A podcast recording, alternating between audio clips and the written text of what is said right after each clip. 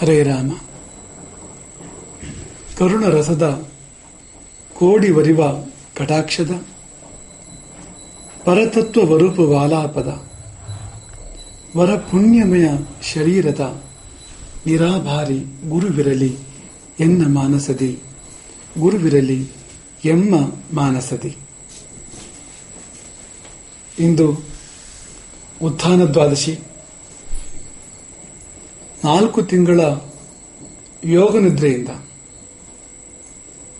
ಲೋಕಪಾಲಕನಾದ ಶ್ರೀಮನ್ ನಾರಾಯಣನು ಎಚ್ಚರಗೊಳ್ಳುವ ಸುದಿನ. ವಿಷ್ಣುವಿನ ಪ್ರಬೋಧ ಸಮಯ ಇದು. ಹಾಗಾಗಿ ನಮಗೂ ಕೂಡ ಪ್ರಬೋಧ ಸಮಯವೇ ಹೌದು.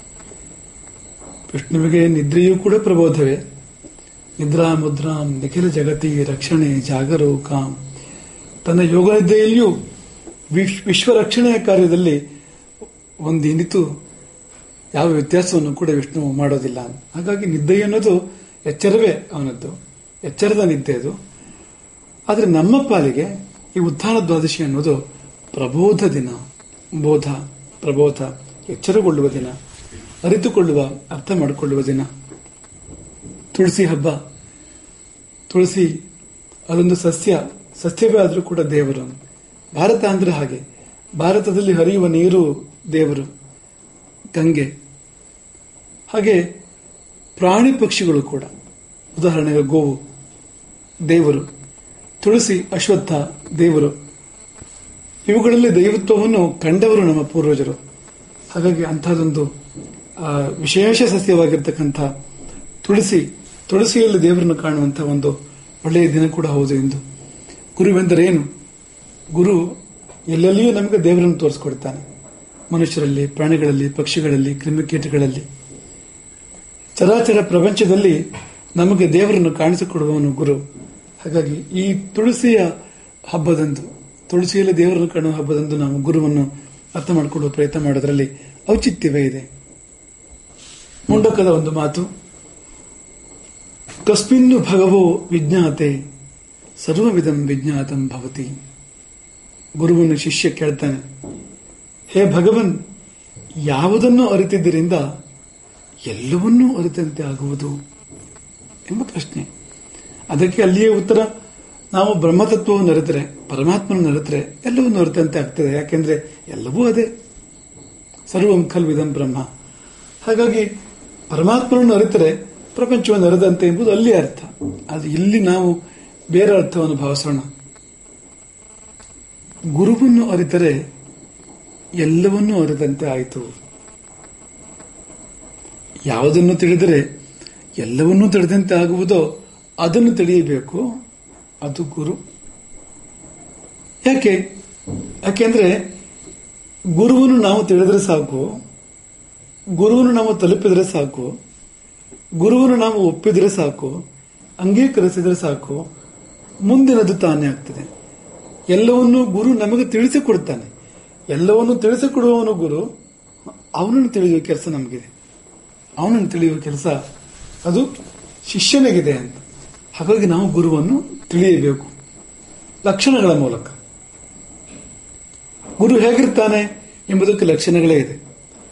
ಅದು ಪರಮಗುರುವಾದರೆ ಪರಮ ಗುರುವಾದ್ರೆ ಮಹಾಗುರುವಾದ್ರೆ ಈ ಲಕ್ಷಣಗಳು ತಾನೇ ಒಂದಲ್ಲಿರ್ತವೆ ಅದಲ್ಲ ಸಾಮಾನ್ಯ ಮನುಷ್ಯನ ಗುರುವಾಗುವುದಾದರೆ ಈ ಲಕ್ಷಣಗಳನ್ನು ಅವನು ಅಭ್ಯಾಸಪೂರ್ವಕವಾಗಿ ತನ್ನಲ್ಲಿ ತಂದುಕೊಳ್ಬೇಕು. ಅವನು ಅಂಥ ಕೆಲವು ಲಕ್ಷಣಗಳು. ಈ ಲಕ್ಷಣಗಳು ಹೆಚ್ಚು ಹೆಚ್ಚು ನಮ್ಮಲ್ಲಿ ಇದ್ದಂತೆ ಗುರುತ್ವವು ಹೆಚ್ಚು ಹೆಚ್ಚು ಅಂತ. ಈ ಮೊದಲೇ ವಿಮರ್ಶೆ ಮಾಡಿದಂತಹ ಶಾಂತಃ, ದಾಂತಃ, ಕುಲೀನಃ, ವಿನೀತಃ, ಶುದ್ಧ ವೇಷವಾನ್ ಗುರುವು ಶಾಂತನಾಗಿರ್ಬೇಕು, ದಾಂತನಾಗಿರ್ಬೇಕು. ಅಂದ್ರೆ ಸಂಯಮಿಯಾಗಿರ್ಬೇಕು. ಸಾರಥಿ ಹೇಗೆ ಕುದುರೆಗಳ ನಿಯಂತ್ರಣವನ್ನು ತಂದಲಿಟ್ಕೊಂಡಿರ್ತಾನೆ ಕುಡಿಮಾಣದ ಮೂಲಕವಾಗಿ, ಹಾಗೆ ಗುರುವಾದವನು ಸಂಯಮಿಯಾಗಿರ್ತಾನೆ. ತನ್ನ ಮನಸ್ಸಿನ ಮೇಲೆ, ತನ್ನ ಇಂದ್ರಿಯಗಳ ಮೇಲೆ ಅವನಿಗೆ ಪ್ರಭುತ್ವ ಇರ್ತದೆ. ಕುಲೀನಃ ಅವನಿಗೆ ಪರಂಪರೆ ಇರ್ತದೆ. ಪರಂಪರೆಯನ್ನು ಹೊಂದಿದವನಾಗಿರ್ತಾನೆ. ಜ್ಞಾನಿಗಳ ಒಂದು ಸಾಲು ಸಾಲುಗಳು. ಭಾರತವೆಂದರೆ ಅದು. ಇಲ್ಲಿ ಇದು ಜ್ಞಾನಿಗಳ ದೀಪಾವಳಿ ಭಾರತವೆಂದರೆ. ದೀಪಗಳ ಮಾಲಿಕೆ ಅಂತ. ಹಾಗೆ ಯಾವನ ಹಿಂದೆ ಜ್ಞಾನಿಗಳ ದೀಪ ಮಾಲೆ ಒಂದಿದೆಯೋ ಅಂತಹ ಕುಲೀನಾಗಿರ್ತಾನೆ ಪರಂಪರೆ ಉಳ್ಳವನಾಗಿರ್ತಾನೆ ಗುರುವಾದವನು ವಿನೀತನಾಗಿರ್ತಾನೆ ಅವನು ಬಹಳ ಎತ್ತರವಾಗಿದ್ರೂ ಕೂಡ ಫಲಭಾರದಿಂದ ಹತ್ತಿರವಾಗ್ತಾನೆ, ಬಾಗಿರ್ತಾನೆ ಶಿಷ್ಯನಡೆಗೆ ಶುದ್ಧ ವೇಷವಾನ್. ಗುರುವಿನ ಅಂತರಂಗವು ಜ್ಞಾನದಿಂದ ಬೆಳಗುವುದು ಮಾತ್ರವಲ್ಲ ಅವನ ಬಹಿರಂಗವು ಕೂಡ ಅಂತರಂಗಕ್ಕೆ ಅನುರೂಪವಾಗಿರ್ತದೆ ಅವನ ಅಭಿವ್ಯಕ್ತಿ, ಅವನ ಎಕ್ಸ್ಪ್ರೆಷನ್ ಅದು ಕೂಡ ಉತ್ಕೃಷ್ಟವಾಗಿ ಇರ್ತದೆ. ಇಲ್ಲಿವರೆಗೆ ಬಂದಿದ್ದವು, ಕೊನೆಯಲ್ಲಿ ಶುದ್ಧಾಚಾರ ಎಂಬಲ್ಲಿ ನಿಂತಿದ್ದವು. ಶುದ್ಧಾಚಾರ ಅಂದ್ರೆ ಗುರುವಾದವನ ಆಚರಣೆಯೂ ಶುದ್ಧವಾಗಿರಬೇಕು. ಅವನ ಮನಸ್ಸು ಶುದ್ಧ, ಅವನ ಬದುಕು ಶುದ್ಧ, ಆಚರಣೆ ಶುದ್ಧವಾಗಿರಬೇಕು.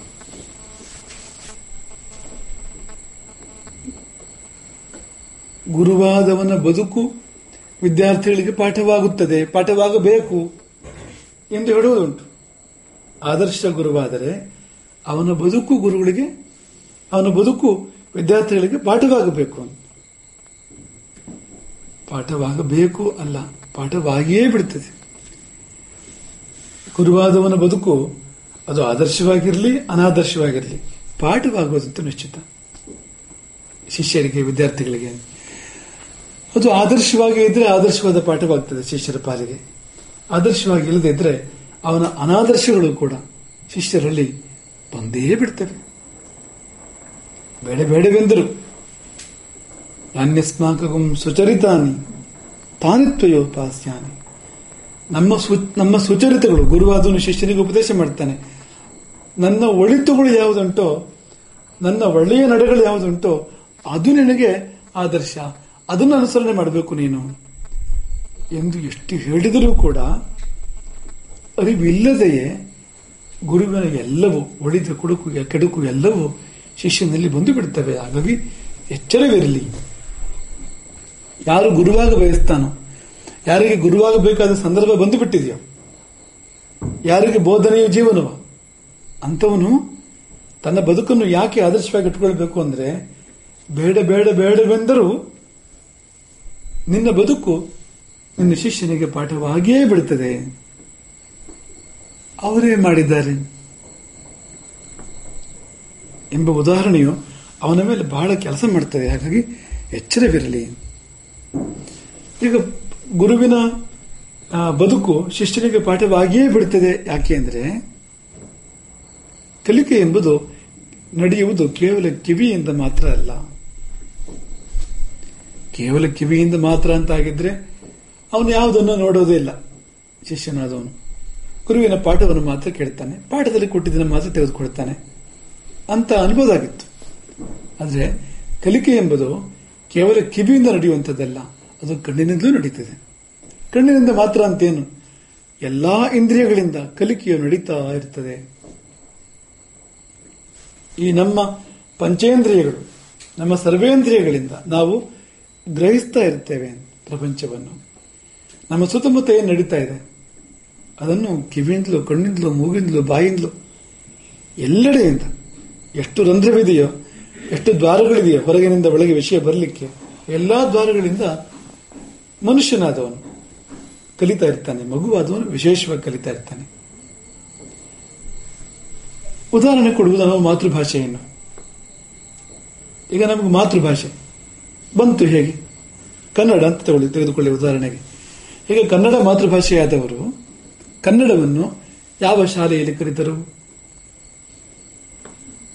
ಫಾರ್ಮಲ್ ಎಜುಕೇಶನ್ ಏನಿತ್ತಲ್ಲಿ? ಏನೂ ಇಲ್ಲ. ತಾನಾಗಿ ಕಲಿತರು. ತಾಯಿ ತಂದೆ ಹೇಗೆ ಮಾತನಾಡ್ತಾರೋ, ಹೆಚ್ಚು ಕಮ್ಮಿ ಏನಿದ್ರು ಹಾಗೆಯೇ ಮಗು ಕಲಿತದೆ. ಅವರ ಇಂಟೋನೇಷನ್ ಏನಿರ್ಬೋದು, ಅವರು ಬಳಸುವ ಪದಗಳು ಯಾವುದಿರ್ಬೋದು ಹಾಗಾಗಿ ಮಗು ಸಣ್ಣ ಮಗು ಕಲಿತದೆ. ನಡಿ, ನುಡಿ, ಎರಡೂ ಉದಾಹರಣೆ. ನಡೆಯುವುದನ್ನು ಕಲಿತೆವು ನಾವು. ಹೇಗೆ ಕಲಿತೆವು? ಯಾವ ಶಾಲೆಗೆ ಹೋಗಿ ಕಲಿತೆವು?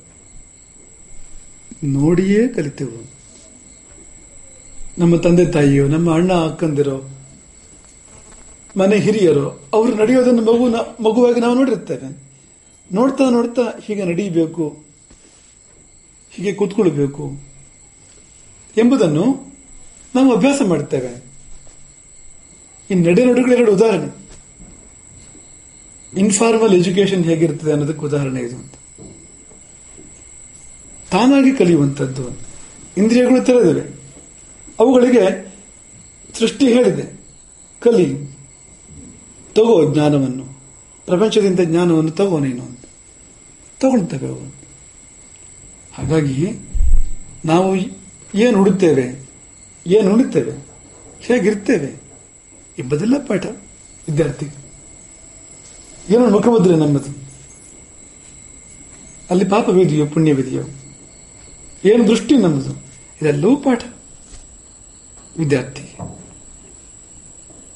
ಹಾಗೆ ಮಾಡ್ತಾನೆ ಅದನ್ನ.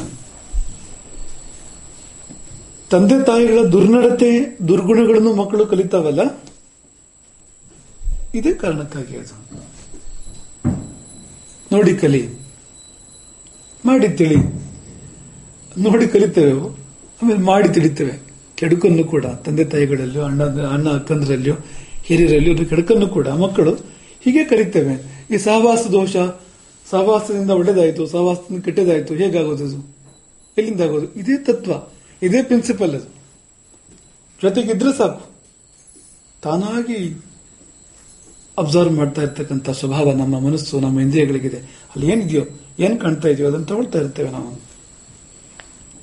ಹಾಗಾಗಿ ಗುರುವಾದವನ್ನು ಎಚ್ಚರವಾಗಿರ್ಬೇಕು ಯಾಕೆಂದ್ರೆ ಇವನಿಂದ ನಾನು ವಿಷಯವನ್ನು ತಿಳಿದುಕೊಳ್ಬೇಕು ತೆಗೆದುಕೊಳ್ಬೇಕು ಅನ್ನೋ ಭಾವದಲ್ಲಿ ಮಗು ಆ ಗುರುವಿನ ಮುಂದೆ ಕುಳಿತಾಗ ಗುಣ ದೋಷಗಳು ಎಲ್ಲವೂ ಎಲ್ಲವನ್ನು ಎಲ್ಲವನ್ನೂ ತೆಗೆದುಕೊಂಡೇ ಬಿಡ್ತದೆ. ಹಾಗಾಗಿ ಶಿಕ್ಷಕನಾದವನು ತನ್ನ ಆಚರಣೆಯನ್ನು ಶುದ್ಧವಾಗಿ ಇಟ್ಟುಕೊಳ್ಳಲೇಬೇಕು. ಶುದ್ಧ ಆಚಾರ ಆಚರಣೆ ಶುದ್ಧವಾಗಿರಲಿ. ಅಲ್ಲಿಂದ ಮುಂದೆ ಸುಪ್ರತಿಷ್ಠ. ನೆಲೆ ಇರಬೇಕು ಗುರುವಾದವನಿಗೆ. ನೆಲೆಯಿಲ್ಲದವನು ಗುರುವಾಗಲಾರ. ನೆಲೆ ಎಂದರೆ? ನೆಲೆ ಎಂದರೆ ಬಹಿರಂಗವಾಗಿ ನಾವಿರುವ ಮನೆ ನಮಗೆ ನೆಲೆ. ಮನೆ ಮಠಗಳು ನೆಲೆಗಳು ಬಹಿರಂಗವಾಗಿ. ಆಂತರಂಗಿಕವಾಗಿ ಸಿದ್ಧಾಂತವೇ ನೆಲೆ. ನಿಶ್ಚಯಗಳು ನೆಲೆ. ನಿಶ್ಚಯ, ಸಿದ್ಧಾಂತ ಅಂದ್ರೆ ಯಾವುದು? ಎಲ್ಲಿ ಮನಸ್ಸು ನಿಲ್ತದೋ ಅಂತ. ಮನಸ್ಸು ಅತ್ತೆ ಇತ್ತ ಹೋಗೋದಿಲ್ಲ. ಇದು ಹೀಗೆ. ಈ ಸಿದ್ಧಾಂತವೇ ನೆಲೆ. ಸಿದ್ಧಾಂತ ಅಂದ್ರೆ ಯಾವುದು? ಅಂತ್ಯ ಸಿದ್ಧ, ಸಿದ್ಧಾಂತ. ಯಾವುದು? ಸಾಕಷ್ಟು ಮತನಗಳ ಬಳಿಕ, ಚರ್ಚೆ ವಿಚರ್ಚೆಗಳ ಬಳಿಕ ಕೊನೆಯಲ್ಲಿ ಸಿದ್ಧವಾಯಿತು. ಅದು ಸಿದ್ಧಾಂತ. ಈಗ ನಾವು ಆಧುನಿಕ ಸಿದ್ಧಾಂತಗಳನ್ನು ಕಾಣ್ತೇವೆ. ಅವು ಉರುಳಿ ಹೋಗ್ತಾ ಇರ್ತವೆ. ಹೊಸ ಸಿದ್ಧಾಂತಗಳು ಬರ್ತಾ ಇರ್ತವೆ. ಅವೆಲ್ಲ ಸಿದ್ಧಾಂತಗಳಲ್ಲ. ಸಿದ್ಧಾಂತವು ಸಾರ್ವಕಾಲಿಕ. ಒಮ್ಮೆ ಅದು ಅಸ್ತಿತ್ವಕ್ಕೆ ಬಂತು ಅಂದ್ರೆ, ಸಿದ್ಧವಾಯಿತು ಅಂದ್ರೆ, ಮತ್ತೆ ಅದು ವ್ಯತ್ಯಾಸ ಆಗೋದಿಲ್ಲ. ಯಾಕೆಂದ್ರೆ ಅಂತೆಯೇ ಸಿದ್ಧ. ಕೊಟ್ಟ ಕೊನೆಯಲ್ಲಿ ಸಿದ್ಧವಾಗಿರಬೇಕು. ಮತ್ತೆ ಬದಲಾವಣೆ ಇಲ್ಲ ಅಂತ. ಹಾಗಾಗಿ ಸಿದ್ಧಾಂತಗಳಿರಬೇಕು ಗುರುವಾದವನಿಗೆ. ಶಿಕ್ಷಕನಾದ ಅವನಿಗೆ ನಿರ್ಣಯಗಳಿರಬೇಕು. ನಿರ್ಣಯಗಳಿರಬೇಕು ಅಂದ್ರೆ ಎಲ್ಲ ವಿಷಯಗಳಲ್ಲಿ, ಜೀವನದ ಎಲ್ಲ ವಿಷಯಗಳಲ್ಲಿ. ಧರ್ಮ ಆ ಬಗ್ಗೆ ಒಂದು ಬೇಕು. ದೇವರು ಒಂದು ನಿಲುವು ಬೇಕು. ಮನುಷ್ಯತ್ವ ನಿಲುವು ಬೇಕು. ಬದುಕಿನ ಎಲ್ಲ ವಿಷಯಗಳಲ್ಲಿ, ನಮಗೆ ಸಂಬಂಧಿಸಿರ್ತಕ್ಕಂಥ ಎಲ್ಲ ವಿಷಯಗಳಲ್ಲಿ ಇದನ್ನು ಇತ್ತಂ ಇದು ಹೀಗೆ ಎಂಬ ನಿರ್ಣಯವಿರಬೇಕು. ಗೊಂದಲವಿರಬಾರದು. ಸಂಶಯವಿರಬಾರದು ಗುರುವಾದವನಿಗೆ. ಇತ್ತ ಕೌರವರಿಗೂ ಭಾವ, ಅತ್ತ ಪಾಂಡವರಿಗೂ ಭಾವ? ಅದಲ್ಲ. ಅದು ಗುರುವಲ್ಲ. ಕೆಸರಿನಲ್ಲಿ ಹೋಗಿದ ಗೂಟ. ಅದು ಹೀಗೂ ವಾಳ್ತದೆ, ಹಾಗೂ ವಾಳ್ತದೆ. ನೀವು ಯಾವ ಕಡೆ ಬರೆದ್ರೆ ಯಾವ ಕಡೆ ಯಾವ ಕಡೆ ಹೇಳಿದರೆ ಆ ಕಡೆ ವಾಳ್ತದೆ ಅದು. ಅದು ಗುರುವಲ್ಲ. ನಾವು ಹಿಂದೆಯೇ ಈ ಪ್ರವಚನ ಸರಣಿಯಲ್ಲಿ ಹೇಳಿದ್ದು. ತೆಂಗಿನಕಾಯಿಯಲ್ಲಿ ಅರ್ಧ ಅಡಿಗೆಗೆ ಇನ್ನರ್ಧ ಗಿಡ ಮಾಡೋದಕ್ಕೆ ಆಗೋದಿಲ್ಲ. ಹಾಗೊಂದು ಸ್ವಲ್ಪ, ಹೀಗೊಂದು ಸ್ವಲ್ಪ. ನೀವು ಅಪಸ್ತಂಭರು ಅಂದ್ರೆ ಹಾಗಿದ್ದಾಗ ಸ್ವಲ್ಪ ಅಪಸ್ತಂಭ ಹೋದು ಆ ಕಡೆ ಸ್ವಲ್ಪ ಬೋಧಾಯನ ಹೋದು ಅದಿಲ್ಲ. ನೀವು ಅಪಸ್ತಂಭನೋ ಬೋಧಾಯನ ಯಾವುದಾದ್ರೂ ಒಂದು. ಹಾಗೆ ಅದು ಹೌದು ಹೀಗೆ ಇದು ಹೌದು ಅಂತ. ಅಪಸ್ತಂಭರ ಬಳಗದಲ್ಲಿ ಅಪಸ್ತಂಭ. ಬೋಧಾಯನರ ಬಳಗದಲ್ಲಿ ಬೋಧಾಯನ ಅದಲ್ಲ. ಅದಲ್ಲ. ನೀನು ಯಾವುದು ಸ್ಪಷ್ಟತೆ ಬೇಕು. ಆಸ್ತಿಕನೋ ಎಂದರೆ ಎಲ್ಲಿಯಾದರೂ ದೇವರು ಇಲ್ಲದೆ ಇದ್ರೆ ಅಂತ ಸಂಶಯ? ಹಾಗಾದ್ರೆ ನಾಸ್ತಿಕನೋ ನೀನು ಅಂದ್ರೆ ಇದ್ದು ಬಿಟ್ರೆ ಎಲ್ಲಿಯಾದ್ರು ದೇವರು ಎಂಬ ಸಂಶಯ. ಹಾಗಾಗಿ ಅವನು ಆಸ್ತಿಕನಾಗೋದು ಇಲ್ಲ, ನಾಸ್ತಿಕನಾಗೋದು ಇಲ್ಲ. ನಮ್ಮಲ್ಲಿ ಹೆಚ್ಚಿನವರ ಅವಸ್ಥೆ ಹೇಗೆ ಅಂತ. ಗಟ್ಟಿಯಾಗಿ ಆಸ್ತಿಕನು ಅಂದ್ರೆ ಎಲ್ಲಿಯಾರು ದೇವರು ಇಲ್ಲದೆ ಇದ್ರೆ ಹಾಗಿದ್ರೆ ನಾಸ್ತಿಕನ ನೀನು ತೀರ್ಮಾನಕ್ಕೆ ಬಾ ಅಂದ್ರೆ ಇದ್ದು ಬಿಟ್ರೆ ನೀನ್ ಏನು? ಅಂದ್ರೆ ಏನೂ ಅಲ್ಲ. ಅದು ಅಲ್ಲ, ಇದು ಅಲ್ಲ. ದೇವರಿದ್ದಾನು ಅಂದ್ರೆ ಏನೋ ಅಪ್ಪ. ಹಾಗಂತ ಗ್ರಂಥಗಳಲ್ಲಿ ಹೇಳಿದೆ. ನಾನು ನೋಡಿಲ್ಲ, ನಂಗೆ ಗೊತ್ತಿಲ್ಲ. ಹಾಗಾದ್ರೆ ದೇವರು ಇಲ್ವಾ ಅಂದ್ರೆ ಚಾರ್ವಾಕಾದಿಗಳು ಹೇಳ್ತಾರೆ ದೇವರಿಲ್ಲ ಅಂತ ಹೇಳ್ತಾರೆ. ಬೆಕ್ಕಿನ ತಲೆ ಮೇಲೆ ದೀಪ ಇಟ್ಟಂತೆ. ಶಿಕ್ಷಕನಾದವನು ಹೀಗಿರಬಾರದು. ಶಿಕ್ಷಕನಾದವನು ಎಲ್ಲ ವಿಚಾರಗಳಲ್ಲಿ ಇದಮಿತ್ತಂ ಎಂಬ ನಿರ್ಣಯದಲ್ಲಿರಬೇಕು. ಗುರುವಾದವನು, ನಾನು ಕಂಡಿದ್ದೇನೆ. ಬೇಕಾದ್ರೆ ನಿನಗೂ ತೋರಿಸ್ತೇನೆ. ವಿವೇಕಾನಂದರಿಗೆ ರಾಮಕೃಷ್ಣ ಪರಮಹಂಸ ತೋರಿಸಿದ ಹಾಗೆ, ತೋರಿಸಬಲ್ಲೆ ಎನ್ನುವ ಹಾಗಿರಬೇಕು ಇದು ದೇವರ ವಿಷಯದಲ್ಲಿ ಮಾತ್ರ ಅಲ್ಲ, ಎಲ್ಲ ವಿಷಯಗಳಲ್ಲಿಯೂ ಕೂಡ ನಿಶ್ಚಿತವಾಗಿರ್ತಕ್ಕಂಥ ಅಭಿಪ್ರಾಯ ಗುರುವಿಗಿರಬೇಕು ಅಶ್ವತ್ಥಾಮ. ಅಶ್ವತ್ಥಾಮ ಹುಟ್ಟಿನಿಂದ ಬ್ರಾಹ್ಮಣ. ಆದರೆ ಕ್ಷಾತ್ರದ ಬಗ್ಗೆ ಒಲವು ಜಾಸ್ತಿ. ಯುದ್ಧ ವಿದ್ಯೆಯಲ್ಲಿ ಬಲವು ಜಾಸ್ತಿ. ದ್ರೋಣರಿಗೂ ಬಲವು, ದ್ರೋಣರಿಗೂ ಪರಿಣತಿ ತುಂಬಾ ಇತ್ತು ಯುದ್ಧ ವಿದ್ಯೆಯಲ್ಲಿ ಆದರೆ ಅವರಿಗೆ ಅವರ ಬ್ರಾಹ್ಮಣ್ಯ ಪರಿಪೂರ್ಣ ಅಲ್ಲಿ ಏನು ಕೊರತೆ ಇಲ್ಲ. ಅದು ಮುಗಿಸಿ ಇಲ್ಲಿ ಬಂದಿದ್ರು, ಇದು ಕೂಡ ಪರಿಪೂರ್ಣವೇ, ಇಲ್ಲೂ ಕೊರತೆ ಇಲ್ಲ ಅಂತ. ಅಶ್ವತ್ಥಾಮನ ಕಥೆ ಸ್ವಲ್ಪ ವ್ಯತ್ಯಾಸ. ಆತನಿಗೆ ಕ್ಷತ್ರಿಯರ ಸಂಪರ್ಕವೇ ಅಧಿಕ. ಆದರೆ ಕ್ಷತ್ರಿಯರು ಪೂರ್ತಿ ಅಶ್ವತ್ಥಾಮನನ್ನು ಒಪ್ಪಲಿಲ್ಲ. ಯಾಕೆಂದ್ರೆ ಬ್ರಾಹ್ಮಣ ನಮ್ಮ ಗೋಷ್ಠಿಗೆ ಪೂರ್ತಿ ಸಲ್ಲವನಲ್ಲ ಯುದ್ಧ ವಿದ್ಯೆಯಲ್ಲಿ ಗತಿ ಇರ್ಬೋದು. ಆದ್ರೆ ಪುಟ್ಟ ಬ್ರಾಹ್ಮಣ, ಅವರು ಪೂರ್ತಿ ಸ್ವೀಕಾರ ಮಾಡಲಿಲ್ಲ, ಕ್ಷತ್ರಿಯರು, ಅಶ್ವತ್ಥಾಮನನ್ನು. ಹೇಗಾದ್ರೂ ಸ್ವೀಕಾರ ಮಾಡ್ತಾರೆ ಅವರು. ಇತ್ತ ಬ್ರಾಹ್ಮಣರು ಸ್ವೀಕಾರ ಮಾಡಲಿಲ್ಲ ಅಶ್ವತ್ಥಾಮನನ್ನು. ಯಾಕೆಂದ್ರೆ ಅವರು ಅವ್ರ ಗುಂಪಿನಲ್ಲಿ ಇರ್ತಾನೆ, ಕ್ಷತ್ರಿಯರ ಗುಂಪಿನಲ್ಲಿ ಇರ್ತಾನೆ, ಅಲ್ಲಿ ಒಡನಾಡ್ತಾ ಇರ್ತಾನೆ. ಏನು ಯಾವಾಗಲೂ ಬಿಲ್ಲು, ಬಾಣ, ಕತ್ತಿ ಕತೆ ಇವನು ನಮಗೆ ಎಲ್ಲಿ ಸಲ್ಲೋದು ಅಂತ? ಹೀಗೆ ಇಲ್ಲಿಯೂ ಸಲ್ಲಲಿಲ್ಲ, ಹಾಗೆ ಅಲ್ಲಿಯೂ ಸಲ್ಲಲಿಲ್ಲ, ಎಲ್ಲಿಯೂ ಸಲ್ಲಲಿಲ್ಲ ಕೊನೆಗೆ ಹೆಣ್ಣು ಕೊಡುವವರು ಗತಿ ಇಲ್ಲದೆ ಹೋಯ್ತು ಅಶ್ವತ್ಥಾಮನಿಗೆ ಬ್ರಹ್ಮಚಾರಿಯಾಗಿ ಉಳಿದ ಅಂತ ಹೀಗೆ ಮಾತು ಒಂದು. ನಿಲುವು ಬೇಕು, ನಿರ್ಧಾರಗಳು ಬೇಕು. ಸಹಸ್ರಪದಿ. ಅದೊಂದು ಬಗೆಯ ಕೀಟ. ಸಹಸ್ರಪದಿ ಅಂದ್ರೆ ಒಂದು ಸಾವಿರ ಕಾಲುಗಳು ಅಂತ, ಒಂದೆರಡು ಕಾಲುಗಳಲ್ಲ, ಸಾವಿರಾರು ಕಾಲುಗಳು ಅಂತ. ಅದನ್ನ ಹಳ್ಳಿ ಭಾಷೆಯಲ್ಲಿ ಒನಕೆ ಮುಂಡಿ ಅಂತಲೂ ಕರೀತಾರೆ, ಚೋರಟೆ ಅಂತಲೂ ಕರೀತಾರೆ. ಮಳೆಗಾಲ ಬಂದಾಗ ಅದು ಪ್ರತ್ಯಕ್ಷ ಆಗ್ತದೆ. ಇಡೀ ವರ್ಷ ಏನು ಇರೋದಿಲ್ಲ ಅದು. ಸುಮಾರು ತಿಳಿಗೆಂಪು ಬಣ್ಣದಲ್ಲಿ ಇರ್ತದೆ. ಕಾಲುಗಳು ಕಾಲುಗಳು ಅಂದ್ರೆ ಏನು? ಇಡೀ ಕಾಲೇ ಇರೋದು. ಎಷ್ಟುದ್ದ ಶರೀರವೋ ಅಷ್ಟುದ್ದವೂ ಅಷ್ಟುದ್ದವೂ ಕಾಲುಗಳೇ ಇರ್ತಕ್ಕಂಥದ್ದು ಆ ಒಂದು ಪ್ರಾಣಿಗೆ ಅಂತ. ಅದನ್ನು ನೋಡಿ ಮೊಲಕ್ಕೆ ದೊಡ್ಡ ಗೊಂದಲವಾಗಿಬಿಡುತ್ತಂತೆ ಒಂದ್ಸರ್ತಿ. ಯಾಕೆಂದ್ರೆ ಇರುವುದು ನಾಲ್ಕು ಕಾಲಾದ್ರೂ ಒಮ್ಮೊಮ್ಮೆ ಸಂಶಯವಾಗ್ತದೆ. ಯಾವ ಕಾಲ ಆದ್ಮೇಲೆ ಯಾವ ಕಾಲ ಇಡ್ಲಿ ಅಂತ. ಜಿಜ್ಞಾಸೆ ಬರ್ತದೆ ನನಗೆ. ಈ ಈ ಸಹಸ್ರಪದಿಗೆ ಯಾಕೆ ಗೊಂದಲ ಆಗೋದಿಲ್ಲ? ಅದು ಹೇಗೆ ನಡೆಯೋದು ಅದು?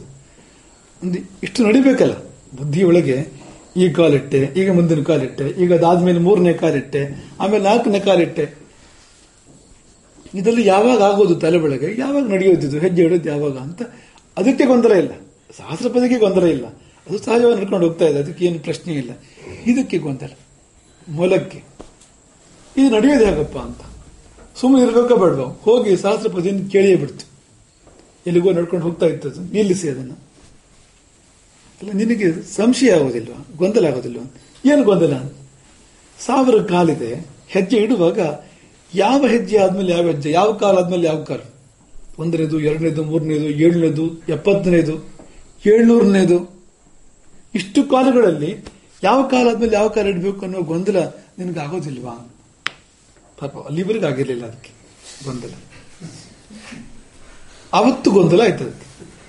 ಹೌದಲ್ವಾ? ಯಾವ ಕಾಲದ್ಮೇಲೆ ಯಾವ ಕಾಲ ಇಡೋದು ನಾನು?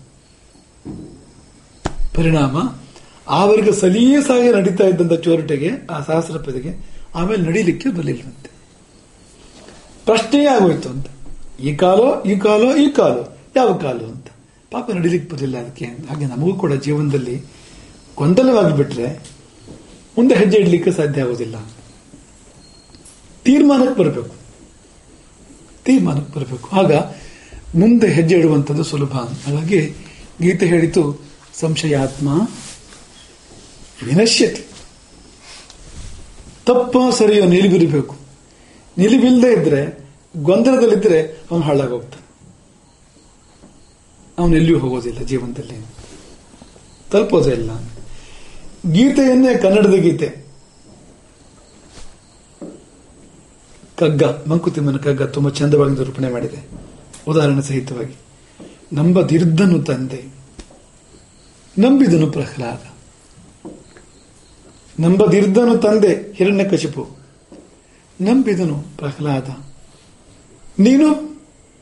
ನಂಬಿಯೂ ನಂಬದಿರು ಇಬ್ಬಂದಿ ನೀನು. ನೀನು ಇಬ್ಬಂದಿ. ನಿನಗೊಂದು ತೀರ್ಮಾನ ಇಲ್ಲ. ಕಂಬದಿನೋ, ಬಿಂಬದಿನೋ ಮೋಕ್ಷದವರಿಂಗಾಯಿತು ಮೋಕ್ಷವಾಗಿದೆ ಇಬ್ಬರಿಗೂ ಕೂಡ. ಹಿರಣ್ಯಕಶಿಪಿಗೂ ಮೋಕ್ಷವಾಗಿದೆ. ಪ್ರಹ್ಲಾದನಿಗೂ ಮೋಕ್ಷವಾಗಿದೆ. ಹಿರಣ್ಯಕಶಿಪಿಗೆ ಕಂಬದಿಂದ ಮೋಕ್ಷ. ಪ್ರಹ್ಲಾದನಿಗೆ ಬಿಂಬದಿಂದ ಮೋಕ್ಷ. ಪ್ರಹ್ಲಾದನದು ಸರಿಯಾದ ತಿಳುವಳಿಕೆ ತೀರ್ಮಾನ ಆಗಿದ್ದರಿಂದ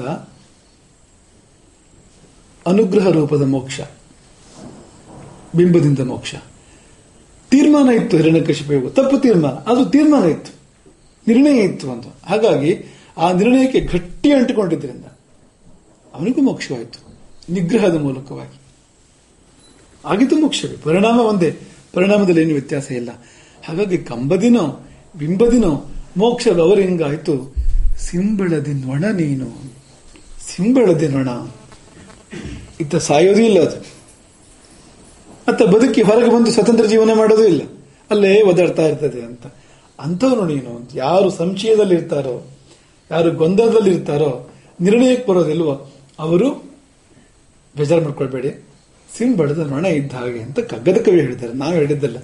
ಕಗ್ಗದ ಕವಿ ಹಾಗೆ ಹೇಳಿಬಿಟ್ಟಿದ್ದಾರೆ. ಹಾಗಾಗಿ ನಾವು ಸಿಂಬಡದ ನೊಣವಾಗಬಾರದು ಪ್ರತಿಯೊಂದು ವಿಷಯದಲ್ಲಿಯೂ, ಬದುಕಿನ ಪ್ರತಿಯೊಂದು ವಿಷಯದಲ್ಲಿಯೂ ನಿರ್ಣಯಕ್ಕೆ ಬರಬೇಕು. ನಿಶ್ಚಯಕ್ಕೆ ಬರಬೇಕು. ಮೂರು ಬಗೆಯ ಮನೋವೃತ್ತಿಗಳು.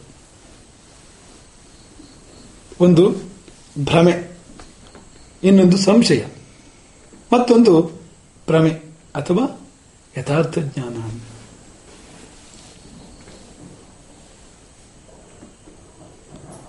ಕೆಲವರು ತಪ್ಪು ತಿಳುವಳಿಕೆಯಲ್ಲಿರ್ತಾರೆ. ಕೆಲವರು ಸರಿಯಾದ ತಿಳುವಳಿಕೆಯಲ್ಲಿರ್ತಾರೆ. ಇನ್ನು ಕೆಲವರು ಹಂಗೆ ಅದೊಂದು ಸ್ವಲ್ಪ, ಹೀಗೆ ಇದೊಂದು ಸ್ವಲ್ಪ ಅಂತ. ಎರಡು ಕೋಟಿ. ಸಂಶಯ ಇರೋದೇ ಹಾಗೆ, ಎರಡು ಕೋಟಿಗಳು. ಅದರಲ್ಲಿ ಒಂದು ಸ್ಪಷ್ಟವಾದ ಇದಮಿತ್ತಮನ ನಿರ್ಣಯ ಇಲ್ಲೇ ಇರೋದ್ರಿಂದ ಯಾವಾಗಲೂ ಬಂದಲ್ಲಿರ್ತಾರೆ ಫುಟ್ಬಾಲ್ ಚೆಂಡಿನ ಹಾಗೆ ಈ ಕೋರ್ಟಿಂದ ಹೋದ್ರೆ ಆ ಕೋರ್ಟಿಗೆ ಹೋಯ್ತು, ಆ ಕೋರ್ಟಿಂದ ಹೋದ್ರೆ ಈ ಕೋರ್ಟಿಗೆ ಬಂತದು. ನೀನು ಯಾವ ಕೋರ್ಟ್ ಅಂದ್ರೆ ಯಾವ ಕೋರ್ಟು ಇಲ್ಲ. ಒದ್ದ ಕೋರ್ಟ್ ಒಂದು. ಒದ್ದಷ್ಟು ಹೊತ್ತು. ಇನ್ನೊಂದು ಒದೆ ಬೀಳೋರಿಗೆ ಅಂತ ಅನ್ನೋ ಹಾಗೆ ನಮ್ಮ ಬದುಕಾಗ್ಬಿಡ್ತದೆ ನೋಡಿ ಅಂತ. ಹಾಗಾಗಿ ಶಿಕ್ಷಕನಾದವನಿಗೆ ಮೂರನೇ ಬಗ್ಗೆ ಮನೋವೃತ್ತಿ. ಅವನು ತಪ್ಪು ತಿಳುವಳಿಕೆಯಲ್ಲೂ ಇರಬಾರದು. ಶಿಷ್ಯನಿಗೂ ತಪ್ಪು ತಿಳುವಳಿಕೆ ಕೊಟ್ಬಿಡ್ತಾನೆ. ಗೊಂದಲದಲ್ಲಿದ್ರೆ ಅನಾಹುತ ಮಾಡಿಬಿಡ್ತಾನೆ. ಶಿಷ್ಯನನ್ನು ಅವನು ನೆಲೆಯಿಲ್ಲದ ಪಿಶಾಚವಾಗುವಂತೆ, ಭೂತವಾಗುವಂತೆ ಮಾಡಿಬಿಡ್ತಾನೆ ಆ ಗುರು. ಹಾಗಾಗಿ ಅವನು ಸಂಶಯದಲ್ಲೂ ಇರಬಾರದು. ಭ್ರಮೆಯಲ್ಲಿ, ಯಥಾರ್ಥ ಜ್ಞಾನದಲ್ಲಿ, ಸರಿಯಾದ ತಿಳುವಳಿಕೆಯಲ್ಲಿ ನೆಲೆ ನಿಂತಿರಬೇಕು ಗುರುವಾದವನು. ಈ ಎಲ್ಲ ಸಂಗತಿಗಳು ನಮ್ಮ ಗಮನದಲ್ಲಿರಬೇಕು. ಅಂದ್ರೆ ಗುರುವಾದವನು ತನ್ನನ್ನು ತಾನು ಈಗ ಸಿಂಗರಿಸ್ಕೊಳ್ಬೇಕು, ಪರಿಷ್ಕರಿಸ್ಕೊಳ್ಬೇಕು, ತಿಳ್ಕೊಳ್ಬೇಕು, ನಿರ್ಣಯಗಳಿಗೆ ಬರಬೇಕು. ಸಣ್ಣ ಸಣ್ಣ ವಿಷಯಗಳಲ್ಲಿ ಕೂಡ ನಿರ್ಣಯಗಳಿಗೆ ಬರಬೇಕು. ಸಣ್ಣ ಸಣ್ಣ ವಿಷಯಗಳಲ್ಲೂ ಕೂಡ. ಯಾವಾಗ ಹೇಳಬೇಕು, ಯಾವಾಗ ಮಲಗಬೇಕು, ಏನೇನು ಊಟ ಮಾಡಬೇಕು. ಪ್ರತಿಯೊಂದು ವಿಷಯದಲ್ಲಿ ಎಲ್ಲಿಯೂ ಗೊಂದಲ ಇಲ್ಲ ಇಲ್ಲದಂತೆ ಅವನು ತನ್ನನ್ನು ತಾನು ನಿರ್ಧಾರಕ್ಕೆ ಬರುವಂತೆ ಸಿದ್ಧಪಡಿಸಿಕೊಳ್ಬೇಕು ಇದು ಸುಪ್ರತಿಷ್ಠ. ನೆಲೆ ನಿಂತವನು, ಸರಿಯಾದ ಸಿದ್ಧಾಂತದಲ್ಲಿ ನೆಲೆ ನಿಂತವನು. ಅವನು ಗುರು.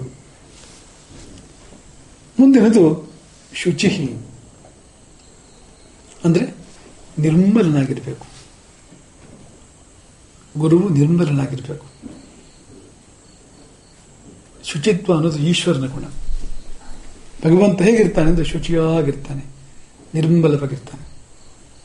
ಈ ಗುರು ಎಂಬುದು ಈ ಮನುಷ್ಯ ಮತ್ತು ದೇವರ ಮಧ್ಯದ ಒಂದು ಹಂತ ಅದು ಸೇತುವೆ ಅದು.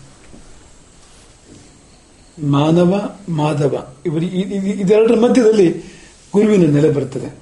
ಹಾಗಾಗಿ ಮಾನವನು ಮಾಧವನಾಗಬೇಕು ಅಂದ್ರೆ ಗುರುವಿನ ಮೂಲಕ ತಾನೇ ಆಗುವಂಥದ್ದು ಅಂತ.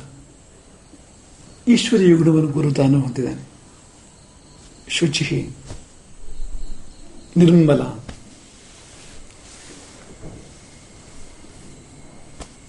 ಯಾವುದೇ ಜೀವ ತನ್ನನ್ನು ಸೇರ ಬಯಸಿದ್ರೆ ಭಗವಂತ ಅಸ್ತು ಅಂತ ಹೇಳ್ತಾನಂತೆ. ಇಲ್ಲ ಅಂತ ಹೇಳೋದಿಲ್ಲ. ಯಾವ ಜೀವವಾದರೂ ಮುಕ್ತಿಯನ್ನು ಬಯಸಿದರೆ ತನ್ನನ್ನು ಸೇರ ಬಯಸಿದ್ರೆ ಸೇರು ಎಂಬುದಾಗಿ ಆಶೀರ್ವಾದ ಭಗವಂತನದ್ದು. ಹಾಗಾದ್ರೆ ಕೂಡಲೇ ಮುಕ್ತಿ ಆಗಿಬಿಡ್ಬೇಕಲ್ಲ? ಅಂತಂದ್ರೆ, ಇಲ್ಲ. ಸೇರ್ಬೇಕಾದ್ರೆ ಶುಚಿಯಾಗಬೇಕಾಗ್ತದೆ ನಾವು ಅಂತ. ಆ ಶುಚಿಯಾಗುವ ಪ್ರಕ್ರಿಯೆಗೆ ಸಾಧನೆ ಎಂಬುದಾಗಿ ಹೆಸರು. ಈಗ ನದಿ ಸಮುದ್ರವನ್ನು ಸೇರ್ತದೆ. ಸಮುದ್ರ ಬೇಡ ಅಂತ ಹೇಳ್ತದ ನದಿಗೆ. ಸಮುದ್ರ ಎಲ್ಲಿಯಾದರೂ ತಡೆಗೋಡೆಯನ್ನು ಕಟ್ಟಿದೆಯಾ? ಅಡ್ಡಲಾಗಿ ಏನಾದ್ರು ಇಟ್ಟಿದೆಯಾ ಸಮುದ್ರ? ಏನಿಲ್ಲ. ಬಾಗಿಲು ತೆರೆದುಕೊಂಡಿದೆ ಸಮುದ್ರ ಅಂದ್ರೆ ಏನು? ಸಮುದ್ರಕ್ಕೆ ಎಲ್ಲಿ ಬಾಗಿಲು? ದಶ ದಿಶೆಗಳಲ್ಲಿ ಮುಕ್ತ ಅದು. ಎಲ್ಲಿಂದ ಬೇಕಾದ್ರೂ ಬಾ. ಮೇಲಿನಿಂದ ಬೇಕಾದ್ರೂ ಬಾ. ಅವಕಾಶವಿದೆ. ಸಮುದ್ರ ಅಂದ್ರೆ ಹಾಗೆ, ಮುಕ್ತ ದ್ವಾರ ಹಾಗೆ ನದಿ ಎಲ್ಲಿಂದಲೋ ಹಿಮಾಲಯದಿಂದ ಹರಿದು ಬರ್ತದೆ, ಧಾವಿಸಿ ಬರ್ತದೆ. ದೂರದ ಪ್ರಯಾಣ ಮಾಡಿ ಬಂದು ಸಮುದ್ರವನ್ನು ಸೇರುವಾಗ ಅಲ್ಲೊಂದು ಘಟನೆ ನಡೀತದೆ. ಅದೇನಂದ್ರೆ, ಇದ್ದಕ್ಕಿದ್ದಾಗ ಸಮುದ್ರಕ್ಕೆ ಸೇರಿಬಿಡೋದಿಲ್ಲ ನದಿ. ಒಂಚೂರು ನಿಲ್ತದೆ ಅಲ್ಲಿ. ನದಿ ಸಮುದ್ರಕ್ಕೆ ಸೇರುವಲ್ಲಿ ಅದು ಕುಡುಂಬ ಹಾರಿ ಬಿಡೋದಿಲ್ಲ ಸಮುದ್ರಕ್ಕೆ ಬಂತು ಅಂತ. ಅಲ್ಲಿ ನಿಲ್ತದೆ ಕೆಲವು ಕಾಲ. ಯಾಕೆ ನಿಲ್ತದೆ ಅಂದ್ರೆ ನದಿಯಲ್ಲಿ ಏನೇನು ಕೊಳಕಿದೆಯೋ ಅದೆಲ್ಲವನ್ನು ಆಚೆ ಇಟ್ಟು ಶುದ್ಧ ಜಲವನ್ನು ಮಾತ್ರ ಸಮುದ್ರವು ತನ್ನೊಳಗೆ ಸ್ವೀಕಾರ ಮಾಡ್ತದೆ. ನಿರ್ಮಲ ಜಲವನ್ನಷ್ಟೇ ಸ್ವೀಕಾರ ಮಾಡ್ತದೆ. ಇದೇ ನಡೆಯುವಂಥದ್ದು. ದೇವ ಮತ್ತು ಜೀವರ ಮಧ್ಯದಲ್ಲಿ ಇದೇ ನಡೆಯುವಂಥದ್ದು. ಮುಕ್ತಿಗೆ ಯಾವ ಜೀವ ಸಂಕಲ್ಪ ಮಾಡಿದ್ರು ದೇವರ ವಸ್ತು ಅಂತ ಹೇಳ್ತಾನೆ. ಅಲ್ಲಿಂದ ಅಲ್ಲಿಂದ ಪ್ರಾರಂಭ ಆಗ್ತದೆ ಆ ಪ್ರಕ್ರಿಯೆ. ಪ್ರಕ್ರಿಯೆ ಮತ್ತೇನಿಲ್ಲ ಬಹಳ ಸರಳ. ಅವನು ಶುದ್ಧನಾಗಿದ್ರಿಂದ ನಾವು ಶುದ್ಧರಾಗಬೇಕು ಅವನನ್ನು ಸೇರುವಾಗ. ಶುದ್ಧೀಕರಣದ ಪ್ರಕ್ರಿಯೆ. ಶುದ್ಧನಾಗಬೇಕು. ಅಂತ ಹಾಗಾಗಿ ಗುರು ಆ ಶುದ್ಧಿಯನ್ನು, ಆ ನಿರ್ಮಲತೆಯನ್ನು ಪ್ರತಿನಿಧಿಸ್ತಾನೆ. ಶುಚಿ ಅಂದರೆ ಅದು ಹೊರಗೂ ಬೇಕು ಒಳಗೂ ಬೇಕು ಬಟ್ಟೆ ಶುದ್ಧವಾಗಿರಬೇಕು, ತೊಡುವ ಬಟ್ಟೆ. ದೇಹ ಶುದ್ಧವಾಗಿರ್ಬೇಕು. ದೇಹವು ಬಟ್ಟೆ ಆತ್ಮ ತೊಟ್ಟಿರುವಂಥದ್ದು ಆತ್ಮಕ್ಕೆ ಆಭರಣ ಅದು. ಹೀಗೆಯೇ ಅಂತರಂಗವು ಶುದ್ಧವಾಗಬೇಕು. ಬಹಿರಂಗವು ಹೇಗೆ ಶುದ್ಧವಾಗಬೇಕು ಹಾಗೆ ಅಂತರಂಗವು ಶುದ್ಧವಾಗಬೇಕು. ಹಾಗೆ ಆಗದಿದ್ರೆ ಏನಾಗ್ತದೆ? ಅಂತರಂಗ ಶುದ್ಧ ಇಲ್ಲ. ಬಹಿರಂಗ ಮಾತ್ರ ಶುದ್ಧ ಅಂದ್ರೆ ತಿಪ್ಪೆ ಸಾರಿಸಿದಂತೆ. ತಿಪ್ಪೆ ಸಾರಿಸಿದಂತೆ. ತಿಪ್ಪೆ ಅದು ಕಲ್ಮಶತಗೊಂಡಿ ಕಲ್ಮಶವೇ ತುಂಬಿದೆ. ಮೇಲಿನಿಂದ ಚಂದವಾಗಿ ಅದನ್ನು ಸಾರಿಸಿ, ರಂಗೋಲಿ ಹಾಕಿ, ಹೂಗಳನ್ನೆಲ್ಲ ಚೆಲ್ಲಿ ಅಲಂಕಾರ ಮಾಡಿಟ್ರೆ ಅದು ಹೇಗಿದ್ದಿತ್ತು ಒಂದಂಗುಲ ಒಳ ಹೋದ್ರೆ ಒಳ ಹೋದ್ರೆ ಅಲ್ಲಿರುವುದು ಕಲ್ಮಶವೇ ಆಯ್ತು ಮತ್ತೇನೂ ಅಲ್ಲ. ಅಲ್ಲಿ ಯಾವ ದೇವರು ಬಂದು ಉಳಿಲಿಕ್ಕೆ ಸಾಧ್ಯ? ಯಾರು ಹೋಗಿ ವಾಸ ಮಾಡಲಿಕ್ಕೆ ಸಾಧ್ಯ ಅಲ್ಲಿ? ಸಾಧ್ಯವಿಲ್ಲ ನೋಡಿ. ಹಾಗೆ ಯಾರು ಹೊರಗಿನಿಂದ ಮಾತ್ರ ಶುದ್ಧ ಮಾಡ್ಕೊಳ್ತಾನೋ, ಒಳಗಿನಿಂದ ಶುದ್ಧ ಮಾಡ್ಕೊಳ್ಳೋದಿಲ್ವೋ, ಅವನ ಬದುಕು ತಿಪ್ಪೆ ಸಾರಿಸಿದಂತೆ. ನಾವೆಲ್ಲರೂ ಸ್ನಾನ ಮಾಡ್ತೇವೆ. ನಾವೆಲ್ಲರೂ ಬಟ್ಟೆ ಒಗೀತೇವೆ ಅಥವಾ ಒಗೆಯಿಸ್ತೇವೆ ಬಟ್ಟೆಯನ್ನು. ತೊಳೆದ ಬಟ್ಟೆಯನ್ನು ಉಟ್ಕೊಳ್ತೇವೆ. ಹಾಗೆ ಸುಗಂಧ ದ್ರವ್ಯವನ್ನು ಸಿಂಪಡಿಸಿಕೊಳ್ತೇವೆ. ಇದೆಲ್ಲ ಮಾಡ್ತೇವೆ. ಆದರೆ ಒಳಗೆ ಶುದ್ಧವಾಯ್ತಾ? ನೋಡೋದೇ ಇಲ್ಲ ಆ ಕಡೆಗೆ ಅಂತ. ಒಳಗೆ ಕೊಳೆತು ನಾರುವಾಗ ಹೊರಗೆ ಎಷ್ಟು ನಾವು ಚಂದ ಮಾಡಿದ್ರೆ, ಎಷ್ಟು ಶುದ್ಧ ಮಾಡಿದ್ರೆ ಏನು ಅಂತ. ಇದನ್ನೇ ಶಂಕರಾಚಾರ್ಯರು ಹೇಳಿದರು. ಯಹ ಅಂತಃಶುಚಿಹಿ ಸ ಶುಚಿಹಿ ಅವರು ಇದನ್ನು ಉಲ್ಲೇಖ ಮಾಡ್ತಾರೆ ನಮ್ಮ ಗೀತಾ ಭಾಷೆಯಲ್ಲಿ ಯಹ ಅಂತಃಶುಚಿಹಿ ಸ ಶುಚಿಹಿ ನಮ್ಮ ಶುಚಿ ಶುಚಿ ಸಾಬೂನು ನೀರಿನಿಂದ ಹೊರಗೆ ತೊಳೆದುಕೊಂಡವನು ಶುದ್ಧನಲ್ಲ. ಅಷ್ಟೇ, ಅಷ್ಟು ಮಾತ್ರದಿಂದ ಶುದ್ಧ- ಶುದ್ಧನಲ್ಲ. ಯಹ ಅಂತಃಶುಚಿ. ಯಾರು ಒಳಗೆ ಶುದ್ಧನೋ ಅವನು ಶುದ್ಧ. ಹಾಗಾಗಿ ಒಳಗೂ ಹೊರಗೂ ಶುಚಿಯಾಗಬೇಕು ಶಿಕ್ಷಕನಾದವನು. ಇಲ್ಲದಿದ್ರೆ ಇಲ್ಲದಿದ್ರೆ ಶಿಷ್ಯನು ಕೊಳಕಾದವನು. ಗುರು ಗುರುವು ಶುಚಿಯಾದರೆ ಶಿಷ್ಯನೂ ಶುಚಿಯಾದಾನು, ಗುರುವು ಕೊಳಕಾದರೆ ಶಿಷ್ಯನೂ ಕೊಳಕಾದಾನು. ಈ ಜವಾಬ್ದಾರಿ ಇದೆ. ಗರ್ಭಿಣಿಯಾದವಳು ವಿಷ ಕುಡಿಯುವಾಗಿಲ್ಲ ಯಾಕೆಂದ್ರೆ ಮತ್ತೊಂದು ಜೀವಕ್ಕೂ ಹಾನಿ ಇತ್ತು ತಾನು ಮಾತ್ರ ಸಾಯೋದಿಲ್ಲ ಶಿಶುವನ್ನು ಕೂಡ ಸಾಯಿಸ್ತಾಳೆ ಅವಳು. ಹಾಗೆ ಗುರು ಅಂದ್ರೆ ಗರ್ಭಿಣಿ ಇದ್ದಾಗ ಅವನು ಅಂತ. ಶಿಷ್ಯನನ್ನು ಗರ್ಭದಲ್ಲಿ ಇಟ್ಕೊಂಡಿರ್ತಾನ ಅವನು, ಗುರುವಾದವನು. ಹಾಗಾಗಿ ಅವನು ಏನು ಮಾಡ್ತಾನೋ ಅದರ ವಿಪರಿಣಾಮ ಶಿಷ್ಯನ ಮೇಲೆ ಆಗ್ತದೆ ನೋಡಿ. ಜವಾಬ್ದಾರಿ ಜಾಸ್ತಿ ಇದೆ. ಗರ್ಭಿಣಿಗೆ ಜೋಡಿ ಜೀವಗಳ ಜವಾಬ್ದಾರಿ ಇರ್ತದೆ. ಗುರುವಿಗೆ ಜೋಡಿ ಜೀವಗಳಿದ್ದೇನು ಶಿಷ್ಯರಷ್ಟು ಅವನದ್ದು. ಅಷ್ಟೂ ಜೀವಗಳ ಜವಾಬ್ದಾರಿ. ಮತ್ತೆ ಅವರ ಶಿಷ್ಯರು ಅವರ ಶಿಷ್ಯರು ಅಂತ ತಗೊಂಡ್ರೆ ಎಷ್ಟು ದೊಡ್ಡ ಜವಾಬ್ದಾರಿ ಅದು? ಗುರುವಿನದ್ದು ವಿದ್ಯೆ ಎಂದರೆ ಅದು ಸಂಕ್ರಮಣದ ಪ್ರಕ್ರಿಯೆ. ವಿದ್ಯೆ ಎಂದರೆ ಅದು ಹಸ್ತಾಂತರ ಅದು. ತನ್ನಲ್ಲಿಂದ ಇನ್ನೊಂದು ಜೀವಕ್ಕೆ ವಿದ್ಯೆಯನ್ನು ವರ್ಗಾಯಿಸ್ತಕ್ಕಂಥದ್ದು ಅಂತ. ಪಕ್ಕದಲ್ಲಿ ಕೊಳೆ ಇದ್ರೆ ಕೊಳೆ ಕೂಡ ವರ್ಗಾವಣೆಗೊಂಡಿತು ಪಕ್ಕದಲ್ಲಿ ದೋಷವಿದ್ರೆ ಅದು ಕೂಡ ಹಸ್ತಾಂತರವಾದೀತು, ಅದು ಕೂಡ ವರ್ಗಾವಣೆಗೊಂಡಿತ್ತು ನಿನಗೆ ಹಕ್ಕಿಲ್ಲ ನೀನು ಕೊಳೆಯಾಗುವ ಆದರೆ ಇನ್ನೊಂದು ಜೀವವನ್ನು ಕೊಳೆ ಮಾಡ್ತಕ್ಕಂಥ ಹಕ್ಕು ನಿನಗಿಲ್ಲ. ಹಾಗಾಗಿ ನೀನು ಗುರುವಾಗಬೇಕು ಅಂದ್ರೆ ಕೊಳೆ ಆಗಬೇಡ. ಕೊಳೆ ಆಗೋದೇ ಹೌದು ಅಂತಂದ್ರೆ ಗುರುವಾಗಬೇಡ. ಬೇರೆ ದಾರಿ ಇಲ್ಲ. ಬೇರೆ ದಾರಿ ಇಲ್ಲ. ಬೇರೆ ದಾರಿ ಇಲ್ಲ. ಗುರುವಾಗಬೇಕಾದ್ರೆ ನೀನು ನಿರ್ಮಲನಾಗಬೇಕು अगले देखो हरे राम